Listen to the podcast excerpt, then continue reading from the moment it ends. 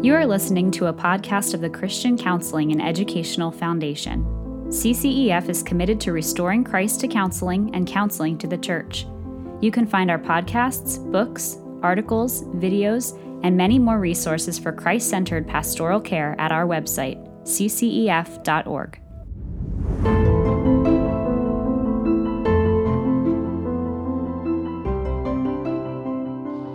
Welcome to CCEF on the Go. I am your host, Alasdair Groves. I am a faculty member at CCEF, and I'm sitting here again with my New England colleague, Robin Huck. Robin, how are you? Doing well. How about you? I'm doing pretty good. Yeah, it's been a it's been a good week, which is always nice. Always nice. Um, let me throw you a question that was actually specifically posed uh, to you by someone who's taken some classes and actually I know has had the chance to observe some counseling you've done. Um, and I love the question. And having also had the chance to observe some, some counseling you've done, I, I have a sense of, of why this person asked the question. Um, the question goes like this Robin, you, and I think for many of us at CCEF, uh, there's, there's two things you do that both seem good and both seem important, they seem totally contradictory to each other. So, how are we supposed to do this or think about this? Why do you do it this way? Thing number one, you um, you let things unfold in the counseling room. You allow people to um, speak when they're angry or upset, and uh, you know you don't just shut somebody down the moment they start to get a little bit out of hand uh, in one way or another in the in the session. On the flip side, you really want your counseling room and you make your counseling room a place where we actually put into practice the good things, the, a life of righteousness and um, Ephesians 4.29, speaking truth that is meant to build up. And uh, so you want your counseling room to be a place where good things are actually practiced and are happening, and at the same time where there is this exposure of like, okay, this is how it really is. This is who I really am. This is how it really comes out when I get going. And uh, and I know this is most complicated, as, as you have said, um, in marriage counseling. And but it's a it's true for individuals. It's true in marriages. Kind of gets its most difficult context in marriage counseling. How do you think about balancing those? Why do you value those? Um, how have you thought about this? It is a good question. Um, I think the question is more complicated than what actually happens, though. I, to, to, be honest, um, because we do in the counseling room we have, we always have many goals. We're we, are we are kind of juggling goals, um, and the first the first goal we have when we first meet somebody is to really get to know them, it, uh, because if we don't know them well, um, we won't have the relational traction we need to be heard. They won't they won't trust us to know them and their situation, their uniqueness, because we have to speak to unique individuals in unique circumstances. Otherwise, and if you give people generic stuff, they you know it shows that you haven't heard. You don't know exactly what they need. Right, right. So, so the reason we want people to be honest about how they feel, and and I do let people. Uh, be a little bit more expressive about their emotions, with their emotions, um, than some people would be comfortable with, I think. Um, because I want, I want my counselee to know that I, I really get it. I really do understand the depth of what they're feeling, and, and you know, I, in some way, I almost experience it with them as they display their emotions. So I don't want to shut that down quickly. I want them to to recognize that I I, yeah. I hear them. Um, but I'm and moving. also gives you material that's very good when you can say like, okay, you know, I I know what this is like. I've seen it. I've heard the words. I see how it goes. I I am not speaking to. You told me that sometimes you get upset. It's I I've, I've sat here with you. Yes. You've been upset at me even perhaps, um, and okay, like I have a sense of how to enter into that. Um, as well as having helped you see, okay, you know something about me here. You've seen me in those moments. Right. And frankly, in marriage counseling, to actually witness a couple fighting is a very helpful thing. It's very uncomfortable, yeah. but it's very helpful to see how their demeanor changes, um, whether one takes a more aggressive stance, whatever it is. Right. You do understand them better when you've witnessed that. And you also know that whatever you're seeing in the room is, you know, probably 10, 20% of how bad it can get when they're not in the room. Exactly. Yeah. And- you know it gets worse than Yeah. that. Yeah. And I, I actually, I've often said that to people, like, look, I, okay, that was, what just, what I just saw here, like, that, that was hard. I can tell that, like, that was, that was really tough on both of you. Um, but I also know that, like, it can get worse than this. You know, I, I've seen, I, I appreciate this window into how things go when you guys get rolling down the hill the wrong way. Um, but I'm aware, you know, And you know what? That's a that that can be a good a good opening to helping them uh, settle down. Is to to say this has been hard. I have witnessed this, and and as they settle down, say you know you could say something like, "How bad does it get at home? You know, flying objects, broken glass. What what does it look like at home?" And let them describe to you um, actually what has happened. But then it becomes a little less personal. You've actually stepped away from they are fighting against each other to they are describing their fights to you. So that's a step away from the fight itself. Anyway, so you are getting to know this couple in a way, or this individual, either one, in a way that you can tell their story back to them and they agree with it. That's, that's kind of the, the litmus test of whether or not uh, they will say, yeah, this, this counselor really does understand me, is when you can tell them their story and they say, yeah, that's, that's what it feels like. Now, I, I know that at times I have rushed that, that stage a little too fast. I need to, I need to hang in there with them as I'm, as I'm listening, as I'm with them, because, uh, okay, I'll, I'll go back to uh, a singular counselee. I want her to know that I'm, I'm almost, I can almost say that I'm in your shoes. I can, I can imagine what it's like to struggle with what you're struggling with. And the more I can do that, the better I can serve her. The better I can serve her to actually say, you know, I don't know exactly what it's like to be you. I really don't. But I'm kind of a little bit imagining what it is to walk in your shoes just by impression. hearing you. Yeah. Yeah. Can I, you're you're beginning to use words like stage and phase and rush through. So is is the way you balance these two things fundamentally sort of a like this comes first and then a more practice this in the room comes second? Um, a little bit, a little bit.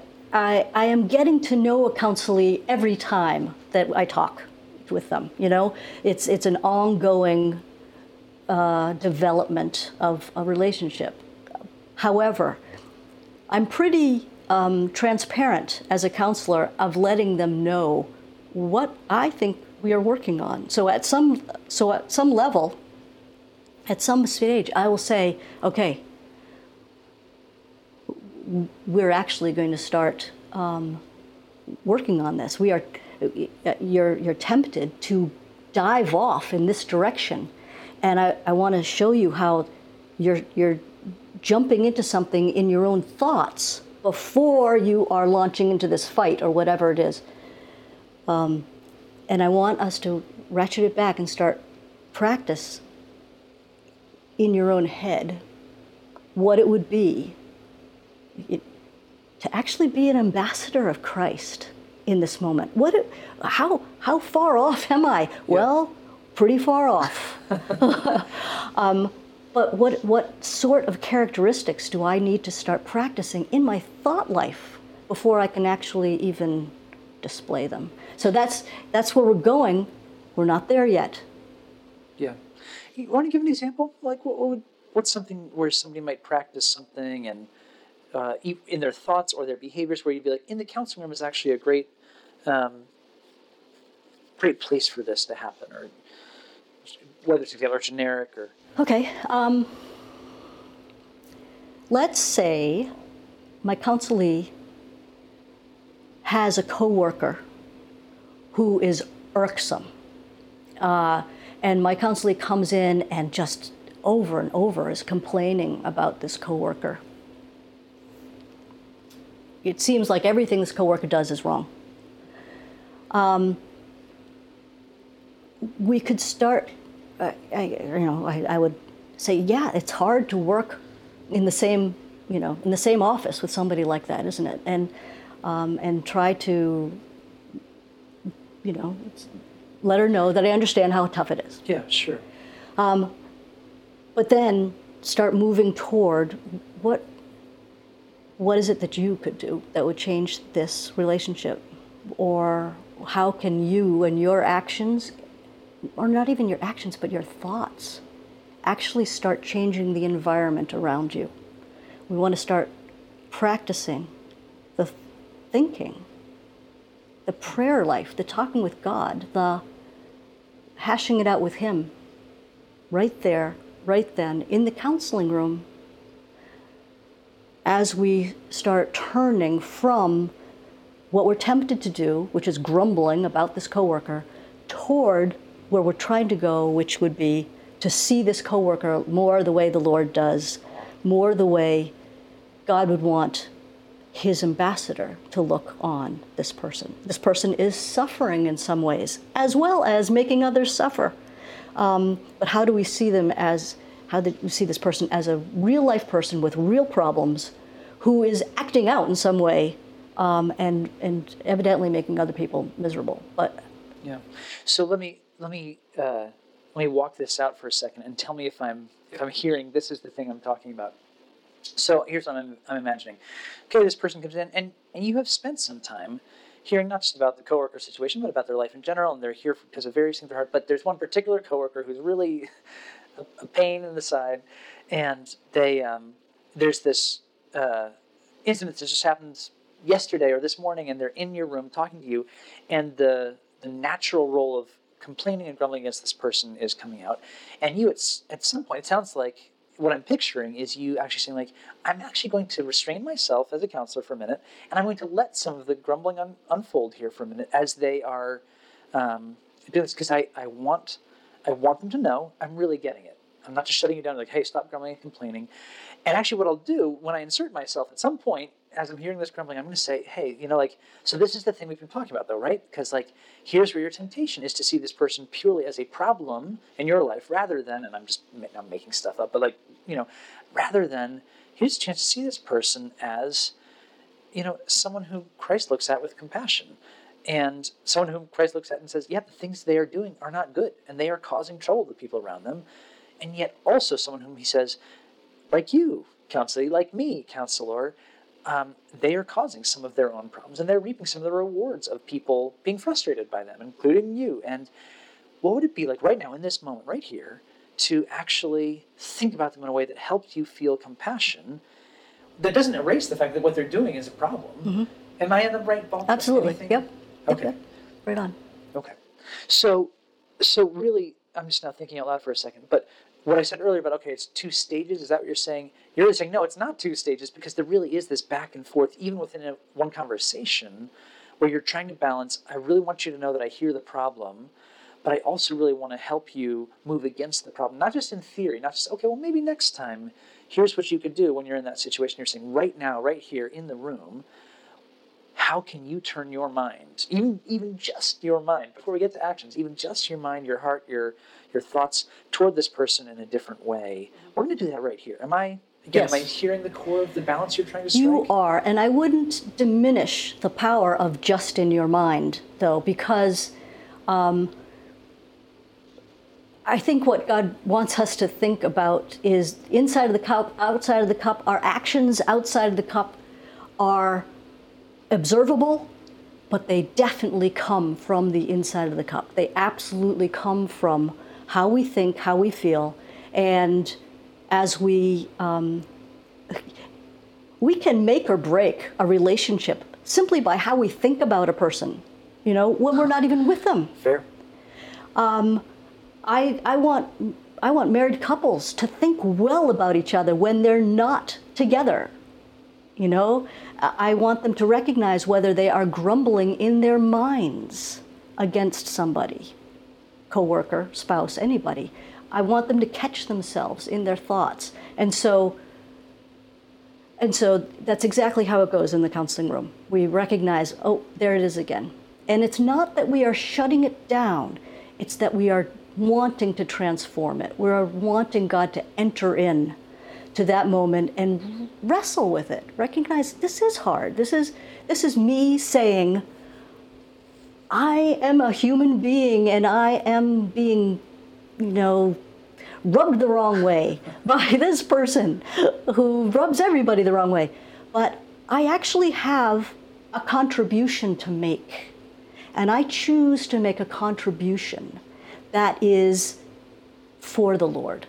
And I don't mean go smack them up the head with the gospel, you know, and uh, or or just like throw the Bible at them. I mean being a Christian in that environment, being one who has uh, a, a sight on something bigger and better than just grumbling, you know, desiring to love somebody well, love somebody wisely, even as they're being pretty unlovable.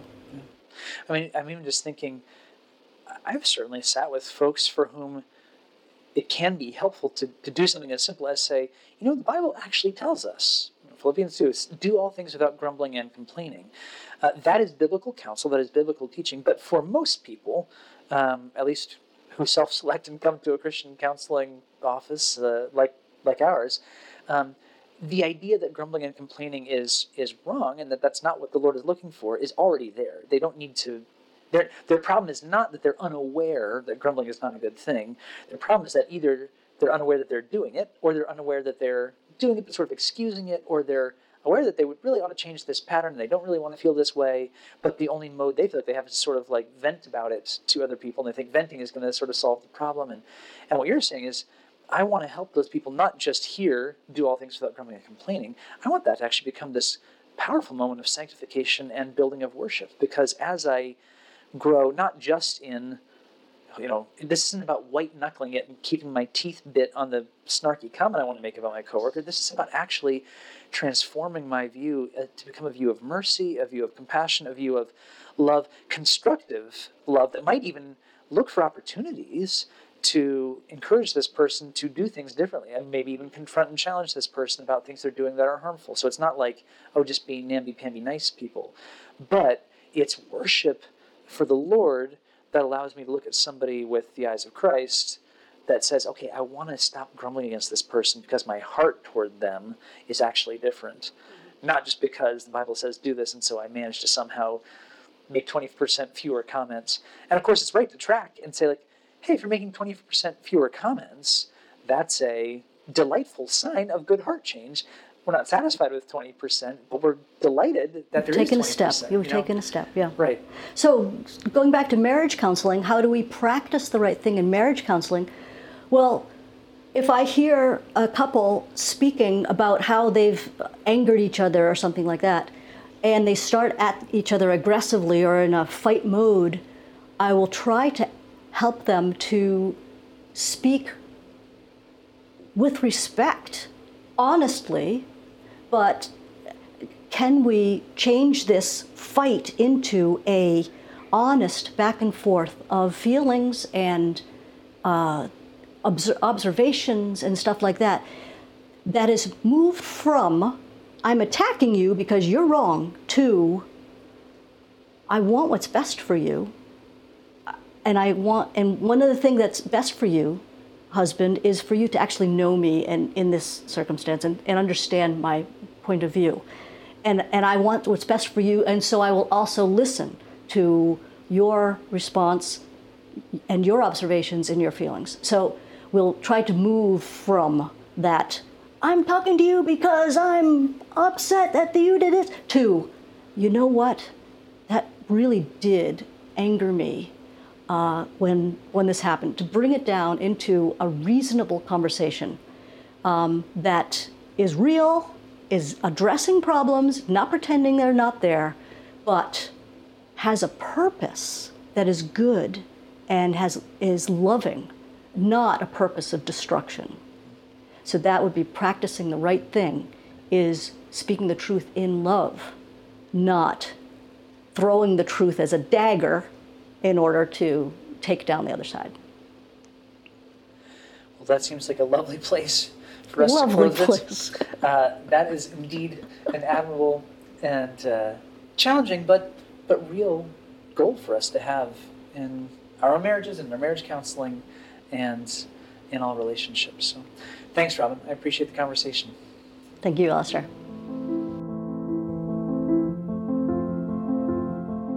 We like to include a resource for further engagement, study, listening enjoyment whenever we do a podcast. And today, um, we're thinking that in light of thinking about, okay, how do you sit and listen to people? How do you get into the depths and the realities of their struggle and provide space to get to know them and really understand them? Uh, that one thing you might find helpful is something further on how to listen well. So we want to think more about not just hearing words, but being personally affected and responsively engaged when we're sitting and talking to another person. Along those lines, the extra resource for this week is a conference talk by Ed Welch entitled Slowing Things Down How to Listen Well. It's from our 2013 National Conference. And you can find that on our webpage, which is ccef.org slash podcast. And that will be free until our next episode goes up. Uh, just go to check out and enter in the uh, coupon code podcast. Uh, one other administrative detail. Uh, you know this already if you've listened to the podcast much before and made it this deep into the podcast, but we do love to hear from you. If you have ideas for our podcast or thoughts or questions, uh, those have impacted us at various points as we've done uh, shows. We've got, got many more we'd like to, to get through, but um, yeah, email us anytime podcast at ccef.org. interested to get your perspective and your feedback. Thanks so much, and until next time, blessings.